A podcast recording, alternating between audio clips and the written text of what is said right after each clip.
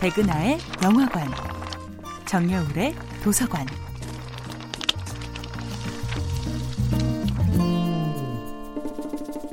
안녕하세요. 여러분과 아름답고 풍요로운 책 이야기를 나누고 있는 작가 정여울입니다.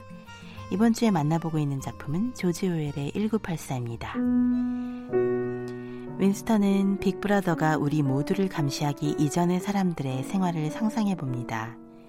그들도 이랬을까요? 누군가를 보고 싶으면 만나고, 만나면 키스하고, 포옹하고, 사랑을 나누고, 아침에는 졸린 눈을 비비며 내 옆에서 자고 있는 연인을 바라보며 흐뭇함을 느꼈을까요?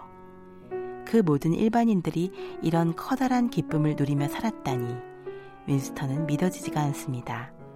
그는 타인과 관계를 맺는 모든 행위가 금지된 사회에서 처음으로 지켜주고 싶은 타인, 함께 하고 싶은 타인, 놓치고 싶지 않은 타인 줄리아를 만난 것입니다. 윈스턴은 처음으로 화장을 한 줄리아의 모습을 보고 감탄합니다. 그는 화장을 하고 있는 여자 당원을 과거에 보거나 상상조차 해본 적이 없었다. 그의 눈에 비친 줄리아의 얼굴은 놀랄 만큼 아름다웠다. 가볍게 화장했을 뿐인데도 그녀는 훨씬 더 예뻐졌을 뿐 아니라 더 여성적이 되었다. 그녀의 짧은 머리와 남성적인 작업복은 오히려 그녀의 아름다움을 한층 부각했다.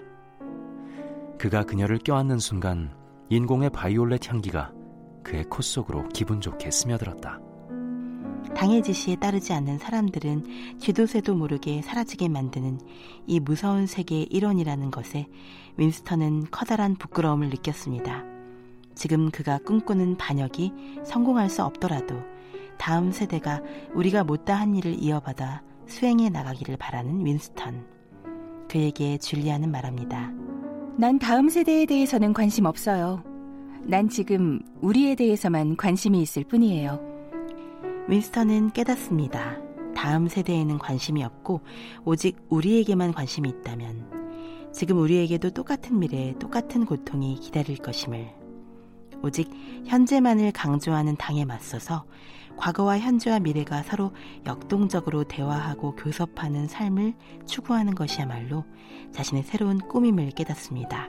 과거에 비춰보고 자신을 되새김질하며 미래의 시선에 비친 현재가 어떨지를 끊임없이 질문함으로써 현재를 더욱 풍요롭게 만들고 싶어집니다. 정여울의 도서관이었습니다.